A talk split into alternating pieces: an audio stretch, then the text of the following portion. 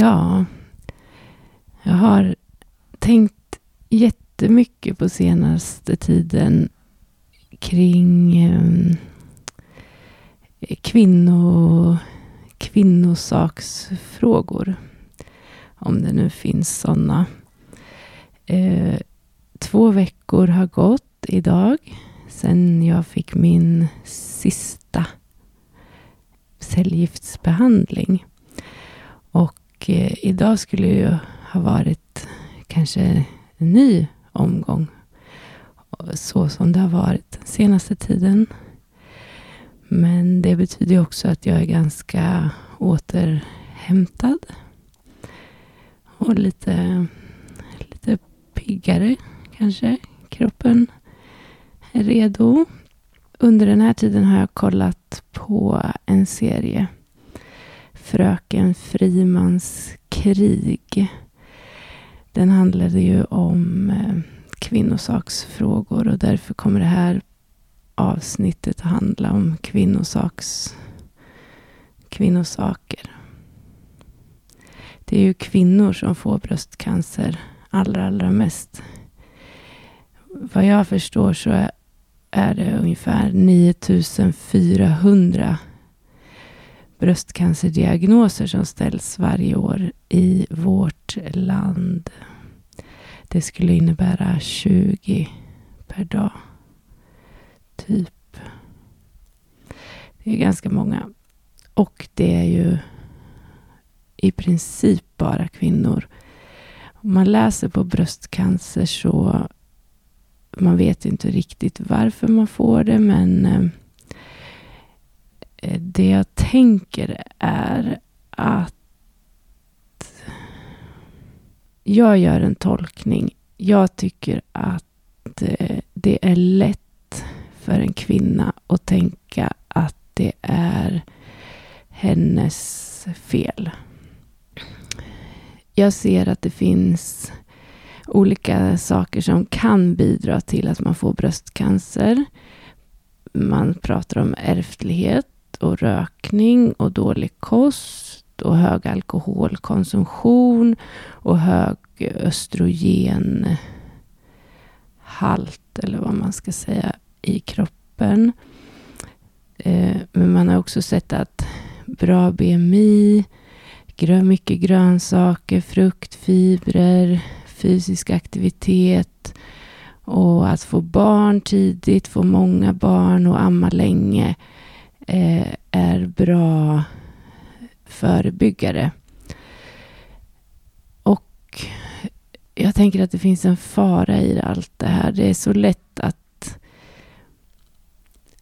vi tror att det är vårt fel eller ja, jag har inte gjort det här tillräckligt bra. Um, det är det jag vill prata om idag. Det är liksom um, säkert något jag lägger på mig, men eh, jag tänker att kvinnor i allmänhet har en, en liten förhöjd eh, risk att skuldbelägga sig själva. Sen eh, lägger vi till i den här lilla ekvationen att det första som händer när man... första som hände mig när jag eh, satt hos läkaren och fick papper och information om behandlingar och biverkningar och diverse matråd och så vidare så finns det också en rekvisition där på, på peruk och ögonfransar eh, det är liksom bra att gå och göra det här på en gång medan du fortfarande har håret. Så får du en peruk som liknar ditt nuvarande hår. Eh, första cellgiftsbehandlingen kommer sköterskan med ett papper. Hej, jag har anmält dig till eh, sminkkurs. Det är du väl sugen på? Eh, när eh, jag eh, eh, får kallelse till eh, kirurgin så är det en rekonstruktionstid, det vill säga man förutsätter att jag vill göra ett nytt bröst. Alla de här sakerna eh, på något sätt eh, bidrar ju till att fortsätta cementera bilden av kvinnor som att vi ska liksom leverera på något sätt eh, snygghet, eller vad ska jag säga, fortsätta vara objekt även när under tiden vi är sjuka och efter vi har varit sjuka. Och, och vi bekräftar varandra i det här. Åh, vad snygg och du är jättefin och nej, tycker inte alls att det syns att du har tappat ögonfransarna eller du är ju snygg med kort hår eller du, vad snyggt. Jag... Um, jag vet inte. Jag är med och bidrar i det här. Har man lyssnat eh, på tidigare avsnitt så vet man att jag sminkar mig när jag ska på cellgiftsbehandling. Jag hade på nagellack i början i alla fall.